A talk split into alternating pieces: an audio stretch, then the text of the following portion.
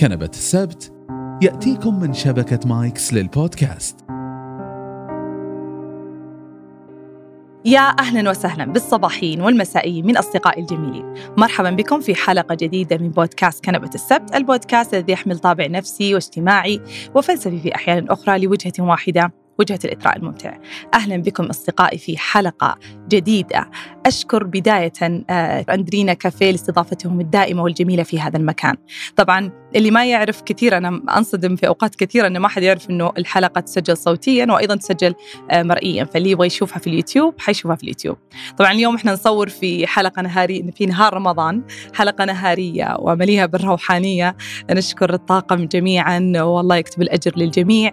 آه، ويا رب يعني في هذا النهار وقبل الأذان آه، ندعو الله أنه يبلغنا آخر رمضان بلوغ رحمة وعتق من النيران بإذن الله. وأتمنى منكم يعني أو أتمنى من الله أن يتقبل أعمالنا جميعا بإذن الله. حلقة اليوم صراحة تناسب هذا الجو تناسب يعني الروحانية خلينا نقول تناسب هذا هذا النور ألا وهي عن الأم. يعني أنا يمكن كتبت الحلقة أنها أم فقط لأن الكلمة بحد ذاتها تكفي. الكلمة بحد ذاتها كبيرة وعظيمة.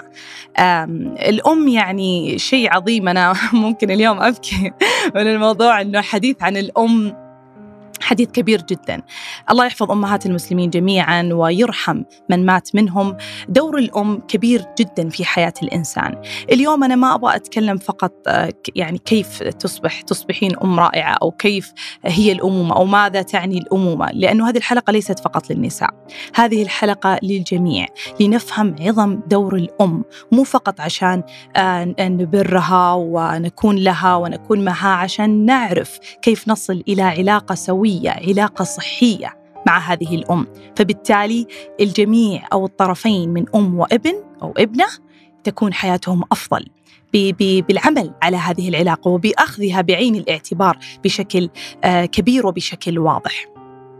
طبعا زي ما قلت يعني إحنا يمكن متعودين على هذا الكلام لكني أنا سأكرره مئة مرة لأنه من الكلام اللي يجب علينا أننا فعلا نذكر نفسنا فيه إنه مدى أهمية برنا بأمهاتنا، مدى أهمية آه، العطاء اللي يجب علينا أن نعطيهم إياه، طبعا بالذات الآن في نهار رمضان يعني إحنا متأكدين إن أغلب آه، اللي في, في الآن أغلب في المطابخ، أغلب اللي قاعدين يطبخون لنا الفطرة، أغلب اللي قاعدين يسوون كل هذه الأمور هم أمهات. فالله يكتب لهم الأجر ويساعدنا دائما ويعيننا على برهم ومساعدتهم ومعاونتهم بإذن الله. فيعني وغير طبعا اللي هو الحديث الديني الدائم والحديث حتى الاجتماعي أو خلينا نقول تقاليد مجتمعنا في دفع الإنسان ودفع الإبن والإبنة إلى بر والديهم يعني حديث الرسول صلى الله عليه وسلم لما يعني قال أمك ثم أمك ثم أمك. طبعا هذا حديث أنا وأنا طفلة دائما لما أقول أمك ثم أمك ما أدري متى أوقف. ثم أمك ثم أمك ما أدري هي خمسة ولا ستة. على العموم فعلا يعني أمك ثم أمك أمك ثم أمك ثم أبوه وهذا يعني لعظم طبعا آه، عظم دور الأم في حياة الفرد ولعظم آه، آه، يعني المسيرة أو الرحلة الشاقة والصعبة إلين جابتك في هذه الأرض. وهن على وهن تسعة شهور ومن بعدها تخسر خسارات كثيرة جسدية يعني تتغير حياتها من ناحية الجسدية ومن الناحية النفسية وحتى ال lifestyle طريقة معيشتها تتغير من أجلك.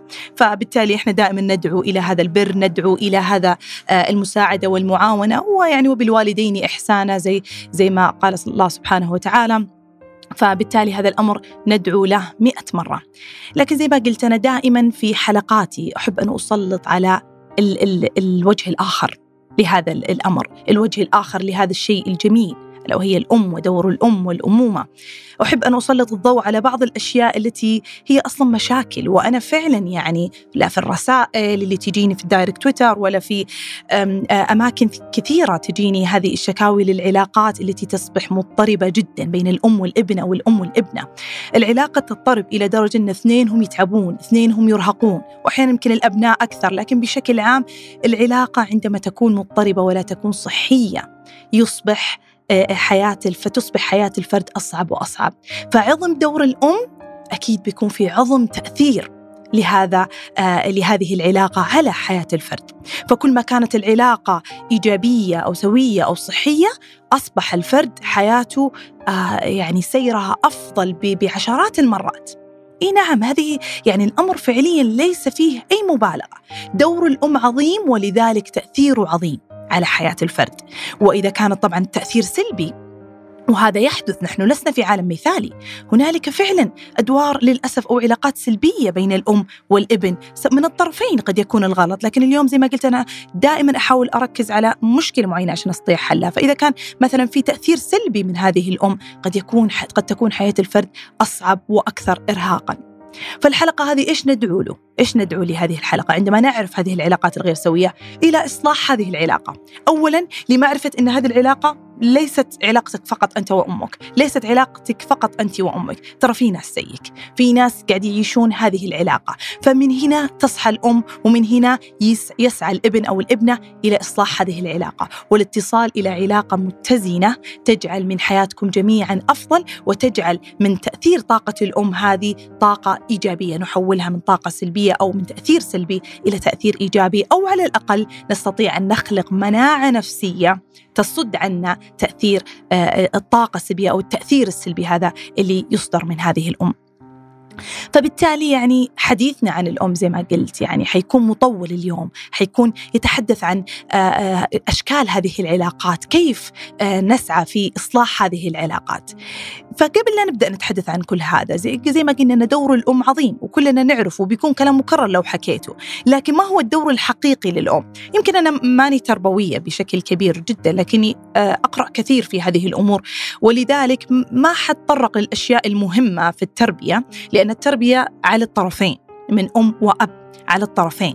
آه، ويعني أحيانا حتى الواحد يكون حلو إنه يكون عنده أساليب تربية عشان حتى لو مع عيال أخته عيال أخوانه ممكن إنه يساهم ويساعد في بعض هذه الطرق التربوية. إنه مثلا يكون حزم أكثر من دلال إنه يكون آه، يعني الصرامة ما تكون إلى درجة القسوة والتعنيف وعلو الصوت لا تكون فقط بالصبر ويعني آه، بالصبر والرفق. على هذا الطفل. فأمور كثيرة تربوية يجب على يجب على الأم أن تملكها والأب يملكها وحتى نحن كأشخاص كبار بالغين نملكها من أجل الأطفال الآخرين اللي أهالينا يعني. لكن الدور الحقيقي اللي أنا أبغى أذكره هنا في بودكاستي الدور الحقيقي واللي يفترض أنه يكون آه، يعني من الأم إلى الابن والأهم وهو رقم واحد ألا وهو الحب الحب الحب. عندما يلد الطفل لا يعتقد أو لا يتوقع شيء من هذه الحياة غير الأمان. يعني هو كان في رحم أمه تسعة شهور سبع شهور. يعني كان في مكان آمن لا يوجد أصوات لا يوجد شيء لا يوجد شيء يخيفه ولا شيء. يلد في هذه الحياة هو ليس بخائف لأنه على طول ولد في حضن هذه الأم. على طول ولد أو حتى في حضن أي شخص آخر. لكن الفكرة أنه على طول يعني إيش؟ على طول آه، آه، دخل في هذه الكوفلة اللي خلته يشعر بالأمان. من بعدها لو تزعزع هذا الأمان خصوصا كما قال علماء النفس في أول سنتين لو تزعزع هذا الأمان تزعزع هذا الحب. ما وجد الحضن الدافي ما وجد آه، الأمان في الحضن في القبل في في في سبحان الله عشان كذا يمكن أول سنتين فيها الرضاعة. ففي القرب الشديد هذا قد يكون هذا الطفل شخصية قلقة طوال حياته. هذا علماء النفس قالوها. ولما نقول قلق يعني شخصية قلقة ما هو شيء سهل ترى. إن الإنسان يعيش في قلق ويدخل في قلق يصير يميل أو يعني يسهل عليه إنه يدخل في اضطرابات القلق أكثر أكثر من غيره. لأنه في أول سنتين ما وجد هذا الحب ما وجد هذا الاهتمام ما وجد هذه آه، خلينا نقول الرعاية الشديدة. فدور الأم أولا أولا يا جماعة هو الحب.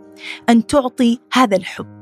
الطفل لا يستطيع أن يأخذ هذا الحب من غير أمه إلا طبعا آه، زي ما قلت يعني إذا كان في خلوني أقول لكم شيء يعني دور الأم هو دور آه، آه، الأم لابنها. لكن سبحان الله من يلد الطفل؟ حتى لو ولد يتيم لنفترض أنه لقيط فعلا أو يتيم. سبحان الله في مخ الطفل يوظف الأم في, في, في شخص آخر. لازم هو يضع في رأسه آه، آه، دور الأم في شخص آخر. فيجد مثلا هذا الرول أو هذا الدور يضعها في ممرضة أو يضعها في في امرأة آه، احتوته أو يضعها في شخص احتواه أو بكرة مثلا يضع تلقون هذا الطفل يضع هذا الدور في معلمة أو معلم أو بكرة حتى شريك حياة. فما فمهم جدا إننا نفهم دور الأم في حياتنا حتى نستطيع توظيفه بالشكل الصحيح. عشان حتى لو هذا الشخص ما عنده أم ووضع هذه آه، صورة الأم في شخص آخر يجب عليه أن يعلم ماذا يتوقع ويجب عليه أن يعلم ماذا يأخذ من دور الأم هذا وماذا يعطي. فأولا وأخيرا يجب عليه أن يأخذ الحب ويجب على الأم أن تعطي هذا الحب. ثانيا والأهم أنها تعلم أو يتعلم كيف يحب كيف يعطي كيف يفهم شعوره كيف يفهم أو يفهم أنه لا بأس مو لا بأس يجب عليه أن يحب ذاته بشكل كبير جدا.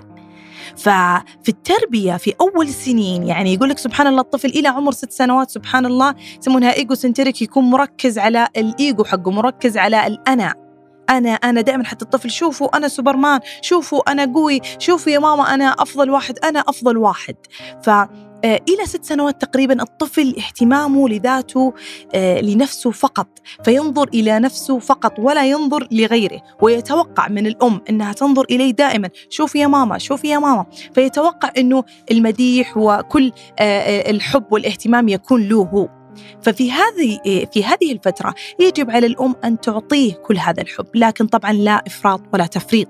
فإذا كان مثلا الطفل عنيد مثلا أو الطفل مثلا يعني يحاول أنه يبغى أشياء مثلا ممنوعة فيكون هنا الصرامة موجودة. الصرامة لا تتنافى مع الحب. بالعكس الصرامة شكل من أشكال الحب. كل ما كانت الأم متزنة صرامتها مع حبها تكون سوية يصبح هذا الطفل سوي أكثر.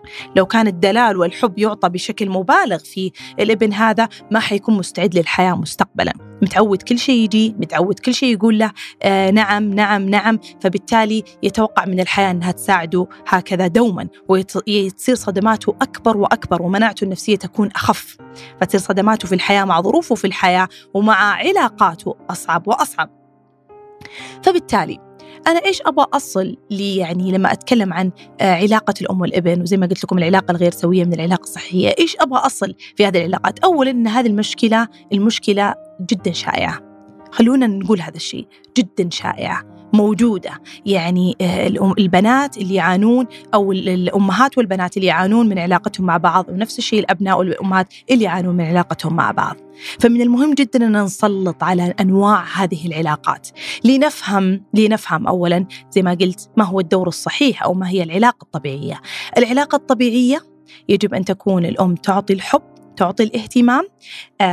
تؤمن تؤمن أن الابن هو شخص أو الابنة هي شخص متفرد لديه ما يملك من أفكار من من من رؤية من من حماسة. إي نعم قد قد يكون هذا الابن أنت اللي جبتيه وأنت اللي وضعتيه في الأرض لكن هو سبحان الله هذا الابن أو هذه الابنة تأتي عبرك ولا تأتي من أجلك.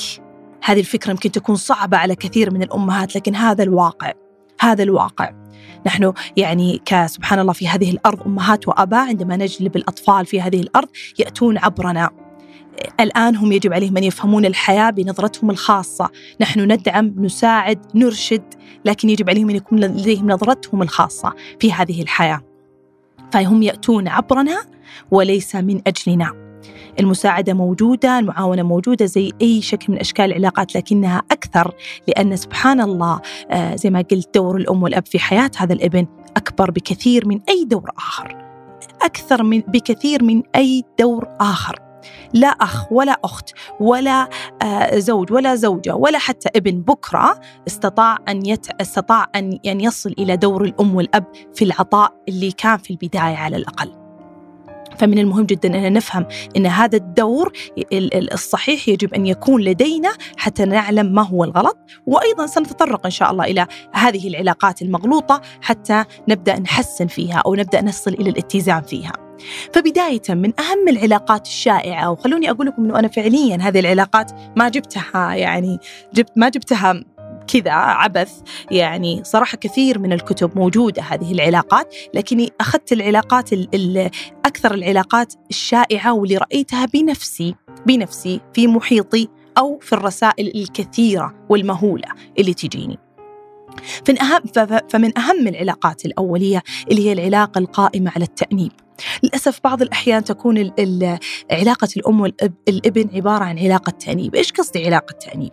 يكون علاقة الأم أو الأم علاقتها بالابن تعيش هي دور ضحية. قد تكون فعلا ضحية قد تكون ضحية زيجة صعبة. زوجها صعب اللي هو الوالد صعب جدا.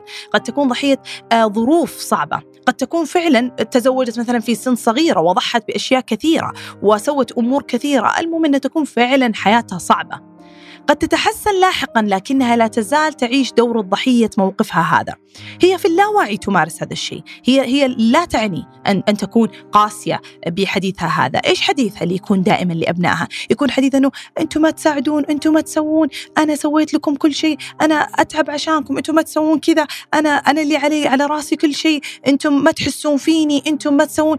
قد يجون هذول الأبناء يفرضون المساعدة. طب خلينا نساعدك ترفض المساعدة. هي في اللاوعي ترفض المساعدة لأنها اعتادت على هذا الدور. اعتادت على الدور دور الضحيه خلينا نقول. الأمهات هؤلاء قد نشوفهم أحيانا في في العيادات يكونون مصابين بالاكتئاب فعلا اكتئاب شديد وقلق شديد وأحيانا لا تكون فقط جزء من شخصيتها. جزء من شخصيتها. فهنا إحنا مو جايين نمسك العصا على هذه الأم ولا نسلط آه، الضوء إننا يلا تغيري يلا كذا. لا زي ما اعتدنا في بودكاستي هنا إحنا نسعى إلى تغيير أنفسنا حتى يتغير محيطنا. فبالتالي نوع هذا النوع من الأمهات اللي, اللي يعيش دور الضحيه حتى لو تحسنت أمورها. يعني أحيانا تتحسن حياتها كويسة كل شيء تمام لكنها لسه تجيب الماضي أنا أصلا تعبت في الماضي أنا أصلا كذا سويت وأنا كذا سويت وأنا كذا سويت. هي تعيش في هذا الماضي. فتش... فأنت تشعر بتأنيب تشعر إنك طب أنا أبغى أساعد أمي أنا ما أقدر أساعدها أنا أحاول أسوي كل شيء. هي ما تسعد هي.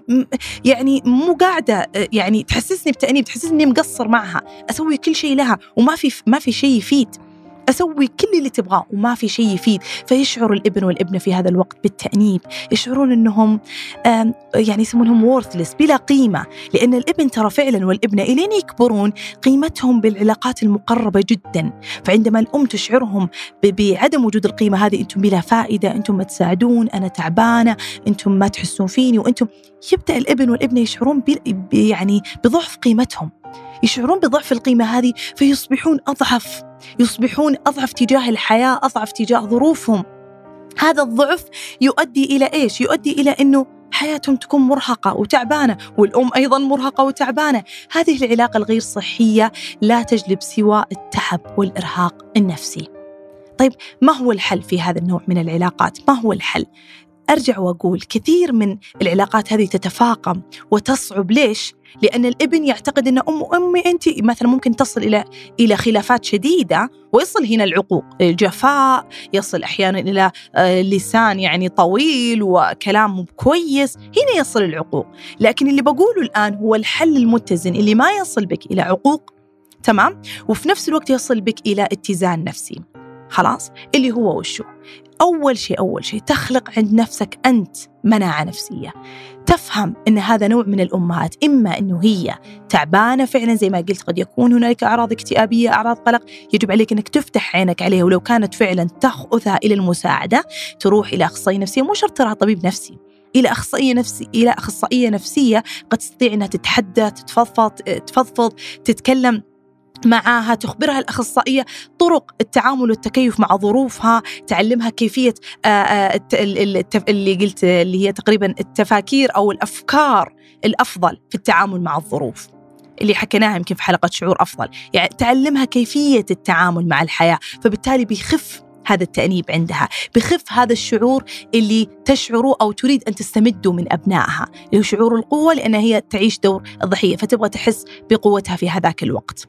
فإحنا ما نقدر نلومها ونعصب عليها لكن نقدر نخلق عند نفسنا أولا زي ما قلت مناعة نفسية. المناعة النفسية فهم هذه العلاقة. فهم أن هذه العلاقة قد تكون موجودة فعلا في ناس ثانيين يعيشونها في ناس ثانيين يعانون منها. يجب عليك أن تفهم أن هذه أمك إذا كانت تعبانة تساعدها في اللجوء إلى آه، أخصائي نفسي ولا يجي الواحد عندها دايركت تقول أنت تحتاجين طبيب نفسي وأنت هذا الكلام شوية مؤذي. ما هي بهالطريقة. لكن بتحدث بلين برفق تبين لها أنه أنت تبغى مساعدتها هي ولا تبغى تخفف من, من, من الأشياء اللي فيها عشان تساعد نفسك. لا أنت تبغى تساعدها هي. هذا الشيء مهم جدا والمناعة النفسية اللي تخلقها عند نفسك أنك أنت تفهم من داخلك أن هذه هي أمي وهذه هي شخصيتها. يجب علي أن لا أخذ كلامها بعين الاعتبار بشدة. لا أخذ هذا الكلام وأجعله يجرحني في كل مرة. لا أخذ كل هذا الكلام وأخليه أنه يعني أخليه يضعفني أخليه يتعبني. أحاول أني أبعد عن هذا الكلام. ومن قبل لا اوديها الاخصائيه وأساعدها من هالأمور أنا أحاول أن أعزز جوانب أمي الإيجابية. الأم هذه دائما تكون زي ما قلت طاقتها شوية سلبية.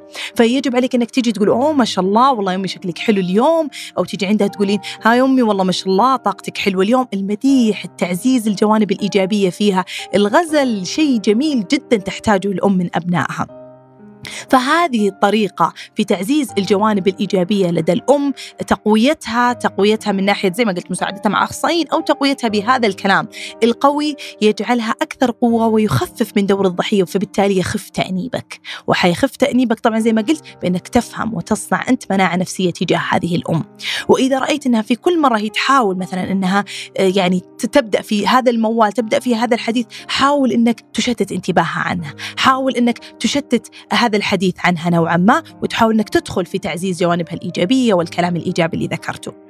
هذا النوع الأول، طبعا هذه الحلول تعتبر موجزة وتعتبر عامة جدا. مو كل أم نفس الحالة. يمكن يمكن الآن لو بتكلم عن هذا النوع من أنواع العلاقات ممكن في أم نوعين مع بعض.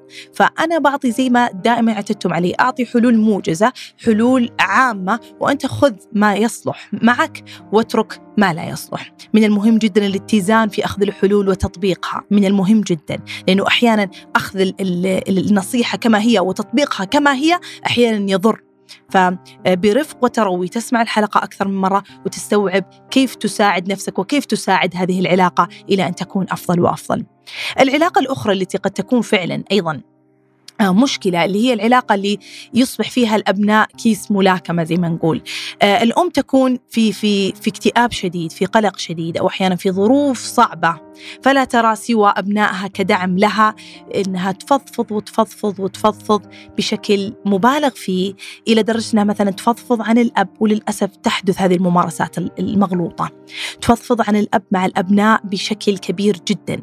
تقول كل مساوئ هذا الأب. هي تعتقد أنه أبنائها أصدقائها المفضلين وهذا شيء جميل لكن تبدأ بسرد كل الأشياء السلبية تبدأ بكل آه، يعني مشاعر الغضب تجاه هذا الأب تسرده أو أحيانا حتى الأعمام أو العمات. فبالتالي تأخذ تأخذ أبنائها في صفها فتحشو هذه آه هذه الأفكار حتى يعني تريح نفسها وفي في نفس الوقت هي تسويها بدون دراية بدون دراية عن مدى التأثير السلبي لهؤلاء الأبناء. لما يصيرون الأبناء يتلقون كلام سلبي عن الأب اللي هو أبوهم أبوهم أو أعمامهم أو عماتهم. لما يتلقون هذا الكلام السلبي جدا من الأم يصيرون في هذه المرحلة المتناقضة. يصيرون متناقضين ما يعرفون. يصير عندهم اللي يسمونها ال ambivalent feeling اللي هي المشاعر الغير معرفة. ما يعرفون حب من كره ما يعرفون كيف يصلون إلى مشاعر متزنة مع الأشخاص الآخرين. يجي الأب يتكلم معهم طب هذا أبويا المفروض أحبه بس أنا ماني قادر أحبه مع أنه ما أذاني. ما سوى لي شيء لكن الطاقة السلبية اللي قاعدة تحصل تجيني من أمي اللي هي أنا أؤمن في كلامها وأؤمن في مشاعرها تصلني مشاعرها غصبا عني. يعني حتى في بعض الأحيان بعض الأبناء ما تكون مثلا علاقته مع أمه قريبة جدا لكن زي ما قلت قبل وبداية الحلقة دور الأم كبير مهما حاول الإنسان يعتقد أنه ما هو قريب من أمه ترى تأثيرها كبير عليك. الآن ومستقبلا. سبحان الله دورها كبير جدا بوجودها أو بغير وجودها، يعني كيف بغير وجودها؟ بالوظيفة أو أو في رأسك الدور للأم اللي وضعته في دور آخر تأثيره جدا جدا كبير عليك مستقبلا سواء ابن أو ابنة. فبالتالي في هذه المرحلة لما يكون في تناقض في شعور آه، آه، يعني في شعور أخذ كلمات سلبية أو كلمات سلبية عن أبي عن عن أعمامي عن ناس يفترض إني أنا أحبهم يفترض إنهم قريبين مني وقاعد آخذ كلمات سلبية جدا من الأم آه، عليهم يصير هذا الشعور زي ما قلت إنه أنا أبغى أساعد أمي أبغى أكون مع أمي بس أنا ما أعرف أنا قاعد تجيني مشاعر متلخبطة أنا قاعد تجيني كل هذه الأمور تدخلك في معمعة المشاعر. معمعة المشاعر. يصبح زي ما قلت الإنسان لا يستطيع أن يفهم مشاعره بشكل جيد. ما يستطيع الإنسان أنه آه، يعني يعرف ماذا يحب جدا أو ماذا يكره. طبعا خصوصا في وقت الطفولة. خصوصا في الطفولة لما يكون هذا الأمر. يعني الأم كأنها تعلم إن إنه هذا الشخص احترمه هذا أبوك بعدين تعلمه إنه يجب عليك إنك ما تحبه لأنه هو سوى وسوى وسوى وسوى. رغم إن الأم ترى لما تفضض هي ما تبغى هذا الشيء. هي ما تبغاك إنك أنت تكره الأب مثلا أو تكره الأعمام. لكنها هي اعتادت على إنك أنت تكون صديقة اعتادت إنها تفضفض بهذه الطريقة. ما تعتقد أو ما تفهم للأسف عن جهل أو بدون دراية إنه قد يكون له تأثير سلبي. دورك في هذه العلاقة ماذا؟ أنك تتوقف عن كونك كيس الملاكمة يجب أنك يعني طبعا الآن إحنا نتكلم مع بالغين فيجب عليك أنه خلاص ما تكون ضحية طفولتك ما تكون ضحية آه، موقفك أنه من زمان كانت الأم معتادة على هذا الآن الأمر يتغير من المهم جدا إنك تقف مع الأم وقفة آه لاحظوا إن حلول اليوم كلها ما تكون في المواجهة بشكل آه عام، ما تكون مواجهة بشكل مباشر.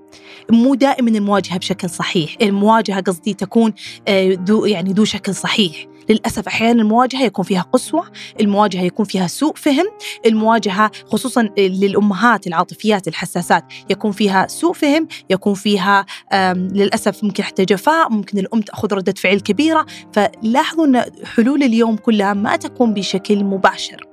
لا تكون بشكل مباشر مع الأم. والله يا أمي انت تلعبين دور الضحية أنا أخذك يلا أخصائي نفسي. لا. والله يا أمي انت بس تشكين وانت غيرتي صورة المشاعر عندي خليني أسوي لك كذا. لا طبعا. لا. ليست بهذه الصورة. في هذه الحالة لما يكون الابن أو الابنة كيس ملاكمة زي ما قلت يجب على الابن نفس حركة الفضفضة أنه بمجرد ما تبدأ الأم بهذه الصورة ماذا يفعل الابن أو الابنة؟ يحاولون أن يشتتون انتباه الأم يحاولون أن يبعدون عن عن هذه عن هذا المكان أو عن هذا عن هذه الشكوى. يا أمي خلينا نروح هذا المكان خلينا نسوي هذا المكان خلينا نروح كذا. من المهم جدا أن الابن يفهم أن هذه هذه شكل من أشكال تفريغ الغضب لدى الأم. فيحاول أن يجد لها طريقة أخرى في تفريغ غضبها. مثلا يعطيها هواية جديدة. ومش رأيك نسجلك في كذا؟ إيش رأيك نسجلك في, في مثلا في الجيم الفلاني؟ إيش رأيك إن آه، تروحين عند الجاراتين؟ إيش رأيك أساعدك في آه، آه، في مثلا في مكان معين؟ يخلق لها هواية يخلق لها وقت. أحيانا هو بنفسه أو انت بنفسك تأخذين أمك تمشينها تطلعينها. تفريغ الغضب يكون بطرق كثيرة. أو حتى من الممكن أنك تعلم الأم كيف تفرغ غضبها كيف تفرغ غضبها بورقة وقلم عادي. ومن أحسك مثلا تغضبين كثير من من عماتي أو أعمامي تغضبين كثير من أبويا إيش رأيك أنك تصيرين تغضبي تفرغين غضبك في ورقة وقلم؟ أحس مرة بي بيساعدك بيريح شعورك. أنت ما تخبرها أنه هذا الأمر يتعبك نفسيا لأن هي بتشعر أنه كيف أنت يفترض أنك لي هذه الأم هي تعتقد فعليا أنك أنت خلقت لأن تسمع لها لأن تكون فقط في صفها لأن تكون وإذا أنت واجهتها أو قلت عكس ذلك فأنت عاق وأنت غير ذلك وتبدأ هذا النوع بالذات يبدأون بطريقة الابتزاز العاطفي للأسف. اللي أنت أصلا ما أنت أنت يعني ما تبغى ترضيني أصلا آه يعني أنت يعني يعني تيجي تعتقد إنه رضاها مرتبط بهذا الشيء تضع هذا الحب المشروط. فتشعر إنك أنت عالق. يجب علي أن أفعل هذا ولا أنا بكون عاق؟ ففي هذا التخوف إنه أنا أطلع من دائرة البر. لكن هذا ليس صحيح. أحيانا ما يكون في ممارسات مغلوطة في الأمومة لا يجب على الإنسان أنه يعيش ضحيتها فقط بمسمى البر. البر هو شيء إحسان هو شيء جميل هو شيء يفترض. يعني وبالوالدين إحسانا الإحسان هو شيء جميل يرجع للطرفين بشعور جميل ورائع. لما الإنسان يتصدق خلاص لما الإنسان يتصدق بماله دائما يرجع له هذا الأمر بالشعور معنوي أو حتى سبحان الله ترجع له المادة أو أي شيء يعني سبحان الله. مردود هذه الصدقة يكون شيء جميل.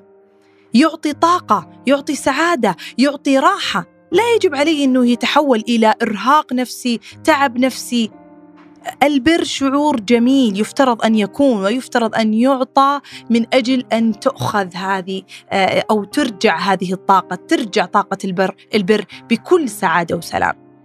لكن لما يكون هذا البر فيه آه، إرهاق فيه تعب فيه آه، آه، يعني زي ما قلت فيه ضعف فيه حتى أحيانا يوصل الشخص إنه زي ما قلت تتغير حياته تغير شكل حياته. لا هنا يجب على الإنسان إنه يرجع يتزن حتى في الأشياء الجميلة حتى في الصفات الجميلة زي البر يجب على الشخص إنه يتزن فيها.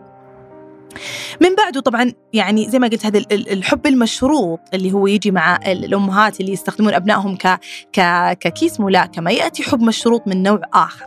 وقد يكون هذا أكثر أنواع العلاقات يعني شيوعا فعلا اللي هي ال ال ال الشخصية المثالية. الشخصية المثالية للأم اللي تسعى وراء المثالية. تضع حب مشروط لأبنائها ترهقهم فيها. هي تعتقد فعلا هذه الأم في تربيتها في كبر يعني وهي لما كبرت أو إنها زي ما قلت تزوجت في سن صغيرة وعلى طول جابت هؤلاء الأطفال معتقدة إنه هذا الابن سيحقق كل أحلامها آه، يعني أو كل احلامها ستحقق عبر هذا الإبن أو داخل هذا الإبن. فتعتقد أو تتوقع منه أشياء كبيرة جدا، تتوقع منه أنه ما يجي ولا ربع غلط، ولا كلمة غلط، ولا فعل غلط، مثالية جدا إلى درجة أنها ما تمدح. إلى درجة أنها حتى لو رأت الشيء الجميل تشعر أنه لا لو مدحت يمكن ما يتحسن. فلا ما أمدح. تشعر إنه كل مدحه يجب عليها ان, أن يعني على طول ان يعني تيجي بعدها كلمة لكن.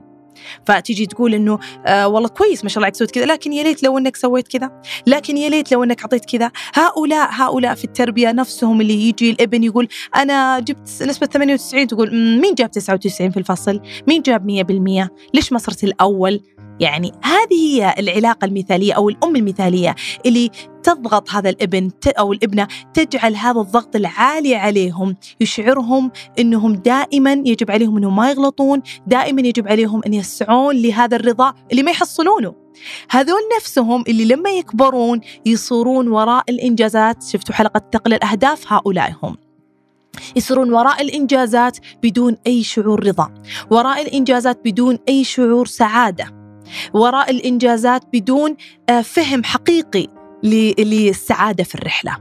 لأنهم هم معتادين منذ الصغر أن هذه الأم تطالب بأشياء لا يستطيعون أحيانا الوصول إليها أو تطالب بأشياء وكلما وصلوا لا تشعرهم بهذاك يعني بهذاك الإنجاز. ولا تعطيهم المدح الكافي اللي يفترض أنه الطفل أو الابن أو حتى الابنة أنهم يعيشونه. المدح التعزيز كل هذه الأمور. طبعا زي ما قلت لا إفراط ولا تفريط يجب يجب على الأم أنها آه، تعطي هذا الطفل من من حقوق الأم إلى ابنها أو على ابنها. فبالتالي يصبح الابن زي ما قلت هوس في المثالية هوس في الإنجازات. يصبح الابن ثقيل على نفسه هارش on themselves يصيرون قاسين على أنفسهم جلادين لذاتهم. هذا كله حصيلة العلاقة من أم مثالية. أرجع أقول الأم هذه اعتادت على ذلك كبرت على ذلك فهمت الأمومة بهذه الصورة المغلوطة. هذه الحلقة ترى على فكرة للأمهات وللأبناء فالأمهات الجديدات يستوعبون يعني أساليب التربية يستوعبون أفعالهم يسلطون الضوء عليها وحتى الأمهات اللي بسم الله عليهم خلاص أمهات كبيرات وأبنائهم كبار من المهم جدا أنه تفهمون أنه ليس متأخر. ليس متأخر إنك انت إنك أنت تقفين مع نفسك وقفة وترين آه، أسلوب تربيتك أو طريقة علاقتك مع هذا الابن. كثير من الأمهات يعني أتذكر قابلت أم صدفة في في مكان عام وكنا نسولف فكانت تقول إنه الله يسامح قالت لي هذه الكلمة الله يسامحني إنه في ابنائي الكبار يعني قسيت على أحد أبنائي سويت كذا وكذا لكن والله الحمد لله الحين عندي بنتي في الجامعة وكذا والله إني سمحت لها وسويت لها وما أدري إيش فهي حاسة بإنها قاعدة تعوض في هذا الابن تقول إنه أولادي صاروا يغارون بنتي هذه ليش سويتي فيها كذا؟ لكن أنا شو أسوي؟ هي تقول الام لكن أنا شو أسوي؟ أنا توني أصحى. فأعجبتني إنها ما رأت إنه متأخر التغيير. حتى لو في الطفل الأخير هذا ما تدرين هذا الطفل الأخير هذا قد إيش ممكن يعيش حياة كريمة وإنجاز وأكيد إن الكبار بيفهمون إنه كانت هذه صورة الأمومة عندك. يعني الأمهات ما بكل العلاقات اللي قاعد أقولها وبكل الأنواع اللي قاعد أقولها ما هو فكرتهم أذية أطفالهم. ما في أم تريد أذية طفلها بشكل مباشر. ما في أم تريد أن, أن يتعب ولدها أو تشوفه في حزن وتعب و... ومأساة إلا ما ندر. يمكن 3% شخصيات هذه غريبة عجيبة ولا أريد ذكرها لكنها جدا جدا نادرة. كل هذه الأنواع اللي أنا أذكرها هم أمهات ذو قلب طيب لكنهم على يعني جهل وبدون دراية منهم يمارسون أساليب مغلوطة.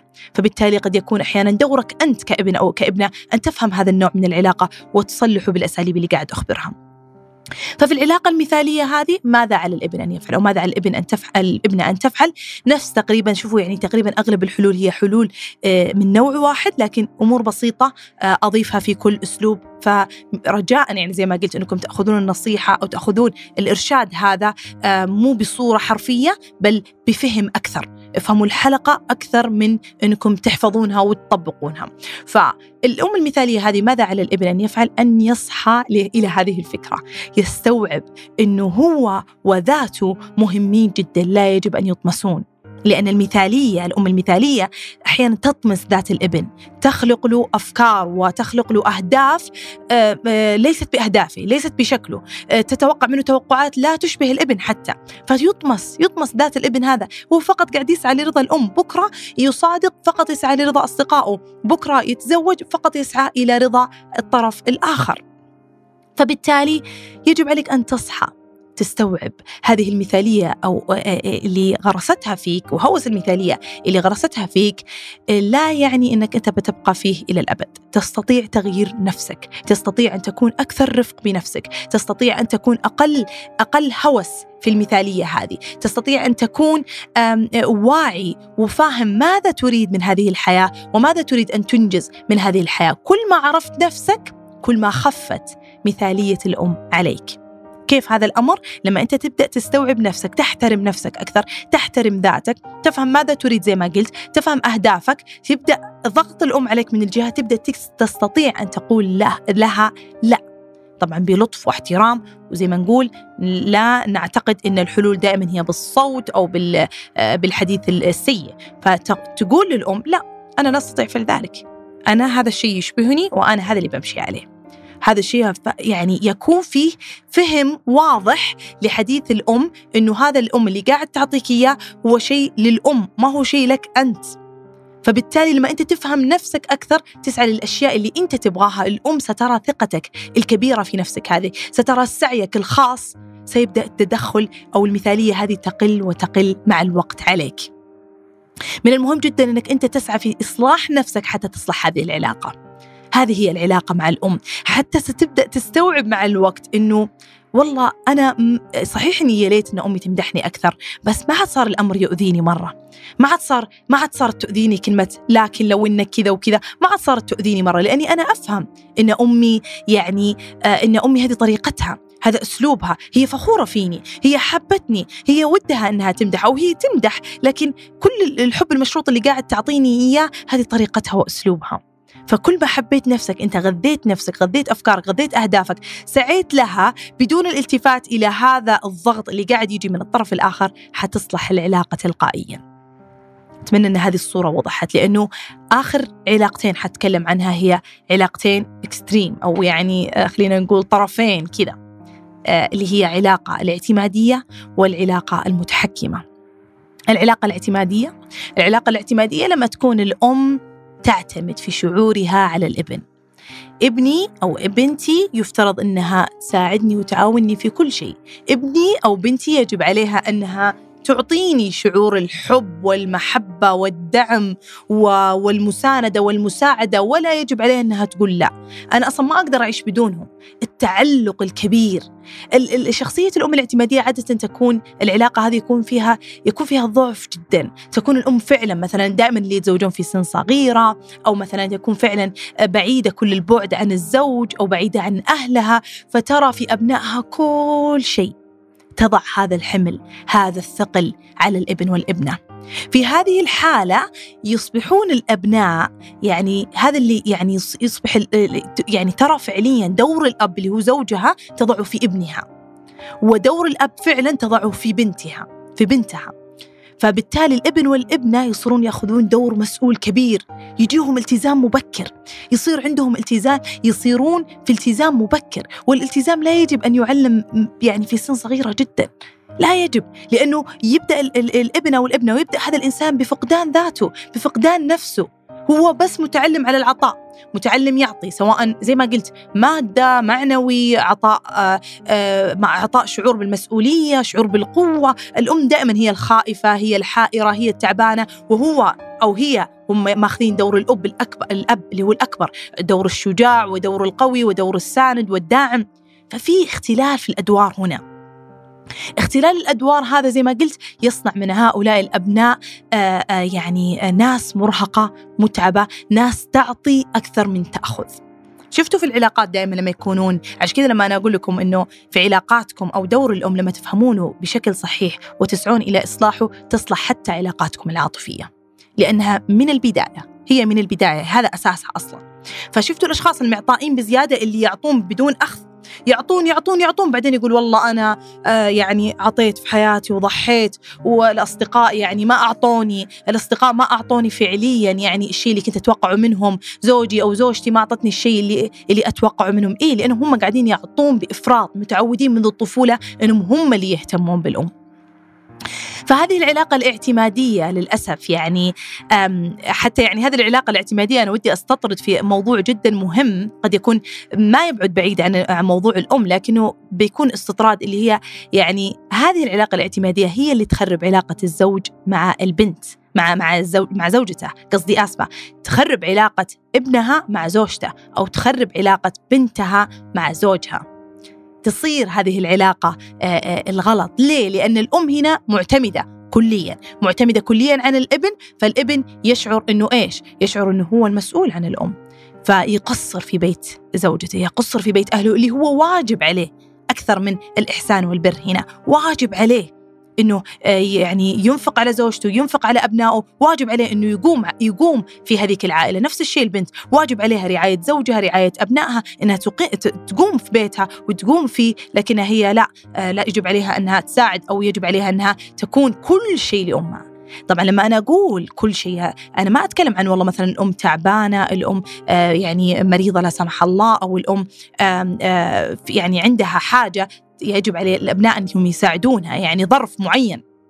لا أنا أتكلم هذا طبعا بر وجميل ونشوف الحمد لله الحمد لله في مجتمعنا هذا لا زال البر قائم إلى درجة نشوف آه، آه، أبناء وبنات يجيبون أمهاتهم في بيتهم يسكنون الأم عندهم لما تكون تعبانة أو حتى ما كانت تعبانة لكن آه، في يعني في امتي نست على قولتهم يعني أصبح البيت خاوي وخالي من الأبناء بالنسبة لها وزوجها مو موجود متوفي أو غير متواجد فبالتالي يجلبون الأم في بيتهم ويرعونها وتكون لها جزء من يومهم وتكون جزء من حياتهم وهذا شيء جميل. جميل ونز يعني بالعكس آه، نطلبه ونطالب فيه لكن باتزان باتزان.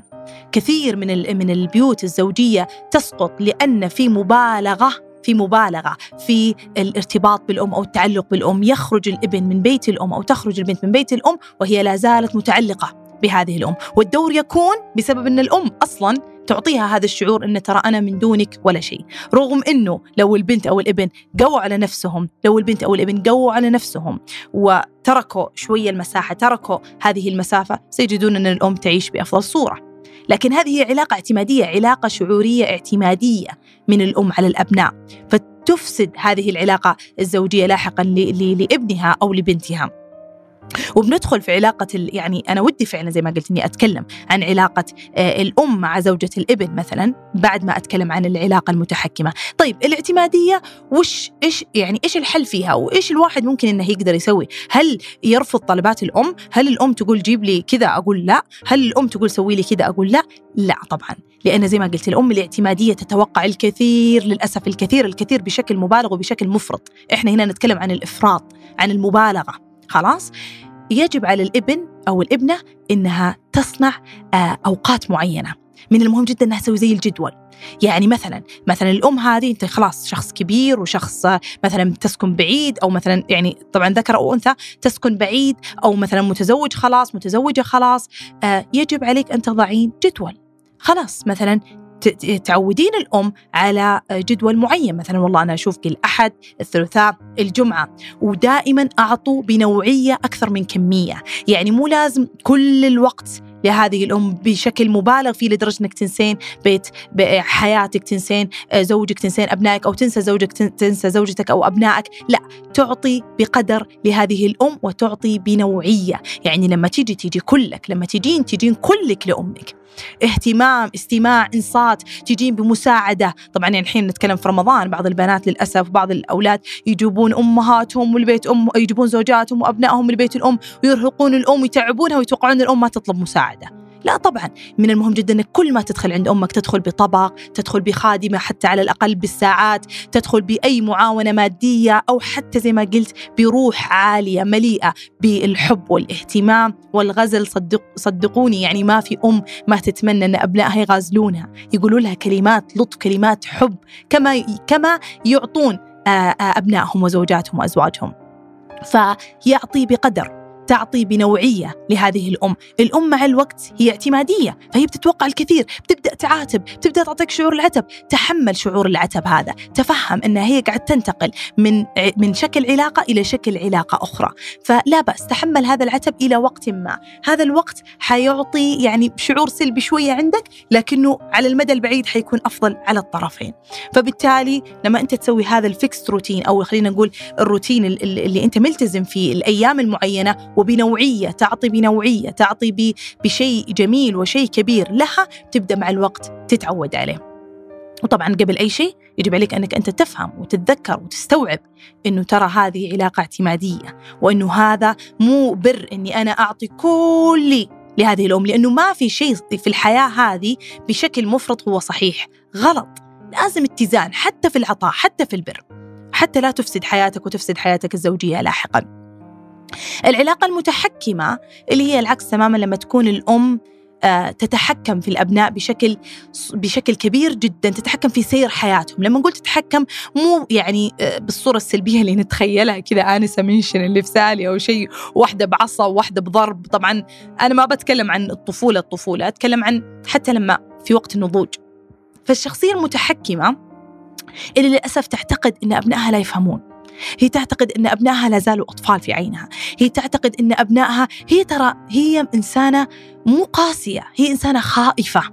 هي خائفة من رؤية أبنائها يسقطون خايفة من رؤية أبنائها يغلطون خايفة يغلطون تخاف عليهم من الحزن ومن الألم ومن الأذى. فالمتحكمة هي أم يعني للأسف مهووسة بسعادة ورضا أبنائها من حياتهم. فإيش؟ فتقوم تتدخل في كل صغيرة وكبيرة في حياتهم. تعتقد إنها تعرف أكثر بكثير فلذلك ترى إنه لازم كل خطوة هي تتدخل فيها، كل خطوة هي تساعد فيها، كل خطوة هي تجبر فيها للأسف. هذا الإجبار وهذا يعطي الابن شعور زي ما قلت في البداية هي شكل المتحكم والأم المتحكمة أو الأم اللي تدلل بزيادة هم يعني وجهين لعملة واحدة ترى. مع أن هذه يبين أنها رقيقة جدا وهذه يبين أنها قاسية جدا بس هم عملتين يعني هم وجهين لعملة واحدة. ليش؟ لأنهم يخلقون أبناء لا يفهمون في سير الحياة لا يفهمون كيف يعيشون الحياة بنظرتهم الخاصة لا يفهمون كيف يعيشون الحياة هذه آه، بشكلهم الخاص لا يعرفون حتى كيف يتصرفون. للأسف أنهم حتى لما يدخلون في الحياة الزوجية وهنا أيضا تدخل عشان كذا قلت لكم الاعتمادية والمتحكمة هم اللي أحيانا يفسدون حياة الحياة الزوجية لأبنائهم.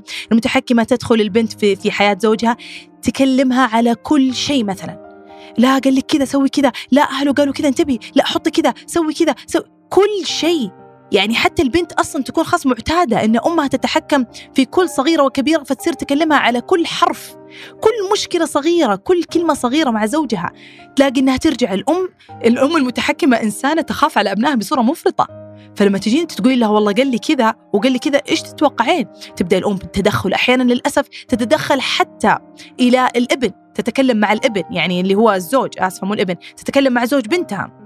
فتكبر المشكلة وهي أصلا مشكلة عادية. ما في علاقة زوجية تخلو من المشاكل. ما في ابدا في الحياة كلها مهما كانوا الأشخاص ناضجين ورائعين وتزوجوا وهم متوافقين ومنسجمين لابد من المشاكل. فالأم المتحكمة لا. تتوقع أن البنت أو الابن لا يعني يعني ما تجي شوكة ما تجي كلمة. فتكون آه، حماية مفرطة إلى درجة أنها تتحكم في حياة الأبناء وهم يرون أنه عادي هذا الأمر في هذه العلاقة أنا كأنت كابن وابنة يجب عليكم أنكم تصحون تحكم الأم لا يعني إن لا يعني إنه شيء صحيح، وتحكم الأم في سير حياتكم بشكل مفرط لا يعني رفضكم لهذا التحكم إنه عقوق بشكل كبير، طالما يكون زي ما قلت باحترام وبود وبدون مواجهة بشكل واضح. بدون مواجهة بشكل واضح. أحيانا تفهم خوف الأم عليك. شكرا يا امي إنك تخافين علي. شكرا يا امي إنك أنت كذا. لكن صدقيني إن شاء الله إني بسوي هذا الأمر وبالأمر بيكون بشكل طيب. لا أنت كذا. أنت ما تفهم. أنت ما أدري إيش. أنت أنت أنت ما تعرف. أنا أعرف أكثر منك. إي والله يا امي إنك صدق تعرفين أكثر مني. وأعطى هذا الشعور. أنا ترى ما أقول يعني فعلا إنه لكن أحيانا في كل حياتنا ترى يعني آه، إننا نحاول نجاري المشكلة أو نخفف المشكلة ونحاول نخفف من حدة الشخص الآخر أفضل من إننا أواجهه. أقول يا أمي لا أنا أعرف أكثر. هذه حياتي وهذا شكل حياتي. إحنا ودنا نقول كذا بس ترى لو هذا الشيء بينفع بوصيكم عليه. بس هذا فقط يعني يودي إلى خلافات أكبر وأكبر. لأن الأم فعلا بترى أنك أنت شخص عنيد وبترى أنك أنت وبيصير التصادم هذا. الأم المتحكمة لا تتوقع منك العناد. تتوقع منك إما التنفيذ أو إما على الأقل التسويف. فأنت مثلا ابعد هذا الشيء اللي هي تبغاه وإنت ما تبغاه ابعده لوقت من الزمن حتى هي تبدأ تخف في رغبتها فيه أو في فرضها عليك. وبالنسبة للتدخل في الحياة الزوجية بالطبع يجب أن يكون خط أحمر. علاقة ال ال يعني الأم آه، بزوجة الابن أو علاقة الأم بزوج الابنة آه للأسف أنها تتأثر بنوعية العلاقتين هذه الاعتمادية والمتحكمة. تتأثر بشكل كبير للأسف. وأنا صراحة ودي فعلا أركز على علاقة يعني الأم بزوجة الإبن بالذات إيه، لأنه ليش؟ ليش أبغى أركز على هذه العلاقة بالذات؟ لأنها صراحة في الميديا خلينا نقول في الأفلام في المسلسلات وجدنا أن في يعني رسمة أو صورة لهذه العلاقة بصورة مبالغة كأن هذه العلاقة كأن هذه الأم الاعتمادية أو المتحكمة في كل البيوت كأن الأم مع زوجة الإبن دائما بهذه الصورة. هي متحكمة وهي يعني تتدخل في حياة الزوج والزوج في حياة حياة ابنها وزوجته تخرب عليهم أو مثلا تتحكم في البنت فتتحكم في الولد فتخليه يعني تتحكم في الولد فتخليه يعني تخببه على زوجته فهو يقوم على زوجته. هذا الشيء موجود وذكرته في العلاقتين هذه وذكرت كيفية حله. لكن هل هو موجود في كل البيوت؟ لا بالطبع. هنالك فعلا أمهات يعني يتعاملون مع زوجات أبنائهم كأنهم فعلا بناتهم. وشفناهم في محيطنا وشفناهم في حياتنا. تكبير هذه الصورة في الأفلام والمسلسلات بشكل مبالغ إما لغرض الكوميديا للأسف أو إما لغرض الدراما. يعني الدراما يجب عليهم أنهم يجيبون شيء مبالغ فيه. فللأسف يبالغون في تصوير زوجة آه، أم الزوج إنها المتحكمة وإنها المجنونة حتى وإنها اللي تدخل وتفتش وتحط كاميرات ومدري وش ومدري شو تسوي. مبالغة كأن كل بيت فيه كذا. هو غير ذلك. كثير من الأمهات رائعات في التعاون مع زوجات الأبناء وكثير من زوجات الأبناء للأسف هم اللي يكون فيهم يعني مشكلة للأسف في فهم آه في فهم آه يعني علاقة الأم مع الإبن قديش هي قريبة. فتلاقيها مثلا لا خلاص مش دعوة كل تروح لها كل ويكند المفروض تروح لها كل شهر ترى وش خلاص أنت تزوجت ما عاد أنت طفل. لا لا لا لا. ما لا يجوز لأي إنسان أو أي إنسان أن يحرم زوجه من أمه أو يحرم ام أو يحرم الابن من بر والديه. لكن الاتزان مهم. يصلون إلى اتزان في كيفية مواصلة زي ما الزوجة والزوج يقعدون آه، يتفاهمون كيف حياة العزوبية تغيرت وحياة السهر في الديوانية أو السهر مع الصديقات ممكن إنه يتغير بشكل أو بآخر من أجل التركيز أكثر على علاقتهم وعلاقه أبنائهم. نفس الشيء يجب عليهم إنهم يتكلمون في ترتيب علاقتهم مع أهاليهم. قديش يفترض أن الزيارات تكون قديش يفترض يكون التواصل يكون قديش يكون في اتزان في علاقتهم مع أهلهم مع أهاليهم حتى يتزنوا في علاقتهم مع أزواجهم وأبنائهم. فمن المهم جدا ان نستوعب ونفهم يا جماعة إن الأم وزوجة الابن آه، يعني هذه علاقة ترى يفترض أنها تكون جميلة، هي ترى ترى علاقة صعبة لأنك لو تفكرون فيها آه، يعني إحنا نعرف كيف يكون الشخص قريب جدا صديق حبيب زوج خلاص ونعرف كيف شعور الشخص يكون غريب نوعا ما زميل مدير راعي البقالة موظف عندي. فنعرف الشعورين هذه. لكن لما يكون في كذا علاقة في الوسط أم لزوجي اللي هو قريب جدا مني أم لزوجتي اللي هي شخص قريب مني جدا. هذه هذه الأم هي شخص قريب جدا من شخصي المقرب فهي علاقة في الوسط لا هي علاقة عملية رسمية ولا هي علاقة مقربة جدا. فعشان كذا دائما يكون فيها اختلال. أنا كيف أتعامل؟ هل أمون بزيادة؟ هل أعاملها زي أمي؟ ولا أعاملها برسمية؟ ولا أعاملها؟ وكل أحد عاد يعطي النصيحة آه، يعني كل أحد يعطي نصيحة للشخص الآخر. وللأسف يفسدون بيوت بعض بسبب هذه النصائح العامة. النصيحة الحقيقية أو الإرشاد الحقيقي في هذا النوع من العلاقة في هذا النوع من العلاقة أنك إيش تفعلين كبنت أو إيش تفعل كابن ترى وتقيس هذه العلاقة. إذا أم الزوجة إذا يعني الحين إحنا نتكلم عن زوجة الابن والأم طيب؟ فإذا أم الزوج إذا أم الزوج من النوع اللي يحب أن تدخلين فيها إنسانة رحبة بزيادة إنسانة تحب السوالف إنسانة أنت تقيسين هذه العلاقة. إذا رأيتي في هذا الشيء ادخلي فيها بشكل ميانة بشكل وناسة بشكل آه يعني آه آه زيارات عفوية مكالمات عفوية إهداءات عفوية. ولا إفراط ولا تفريط. ولو رايتي فيها مثلا الأم نفس الشيء ترى أحيانا ما تفهم نوع هذه العلاقة. هل أعاملها كبنتي؟ هل أعاملها ك يعني إيش تعتبر بالنسبة لي؟ هذه العلاقة دائما كذا فيها استفهام. فحتى الأم تضطرب شوية في التعامل مع زوجة الإبن ما تستوعب كيف. فأنت أحيانا يجب عليك إنك أنت تفرضين شكل العلاقة. افرضي الشكل الأمثل ألا وهو لطف رحمة تعاطف كأنها صديقة آه إلا إن يعني إلا الزيادة اللي أبى أقول عليها إنه افهمي شخصيتها هل هي من النوع اللي يحب الأمور العفوية أو هي من النوع اللي تحب إنه لا؟ كلميني قبل لما تجين آه أحب إنك تجين في أوقات محددة لا تجين بشكل آه يعني مباشر على طول في بيتنا حلو إنك بس تجين مثلا في العزايم. افهمي هذه الصورة لهذه العلاقة. افهمي وتصرفي على هذا الأساس. فمن المهم جدا ما تأخذون نصائح كذا واضحة وتطبقونها على طول لا. ودائما أحسن الظن لأن الأم الأم في النهاية هي آه، زي ما قلت يعني ترى فلذت كبدها عندك. يعني ولدها ابنها يعني اللي هو جزء منها وعندك فهي إلا مهما كانت طيبة مهما كانت جميلة إلا ويكون فيها خوف على ابنها. هل تسعد هذه المرأة أم لا؟ فمن المهم جدا يعني آه, آه، يعني إرضاء إرضاء هذه الأم أو إعطائها شعور الأمان إنه زوجها في أمان مثلا. فهذه الصورة تعطي فعلا نفس الشيء ترى الزوج يعني مع مع أم زوجته من المهم جدا أنه يظهر للأم هذه شعور الأمان أن زو أن بنتك في أمان عندي أرجع أقول من المهم جدا إن الميديا والعلاقة في الميديا وال يعني تصوير العلاقات في ال media وال social media أو حتى في الميديا العام التلفزيون من المهم جدا إن ما نتأثر فيها. هنالك علاقات كثير رائعة وجميلة في محيطنا ويجب ان نسلط الضوء عليها، كيف نحلها؟ زي ما قلت. طبعا أنا أعرف أن الموضوع اليوم كان ثقيل جدا وتسلسلنا فيه بشكل كبير جدا لكنه موضوع مهم مهم جدا. عظم دور الأم يجعل أو يصنع عظم تأثير في حياتك. مجرد ما تفهم نوعية هذه العلاقة مع أمك تفهم نوعية العلاقة لو كانت سلبية ما هي بالضبط ولماذا تحدث وتقلل يعني تسليط أصابع الاتهام على الأم وتبدأ بالسعي إلى إصلاح هذه العلاقة بالصور اللي أخبرتك إياها من الممكن أن تكون حياتك مختلفة بشكل كبير جدا وبالأخص على علاقاتك. أتمنى تكون حلقة اليوم مثرية وممتعة وإلى سبت قادم وإلى اللقاء. شكرا لاستماعكم لهذه الحلقة ويسعدنا جدا مشاركتكم لها مع من تحبون.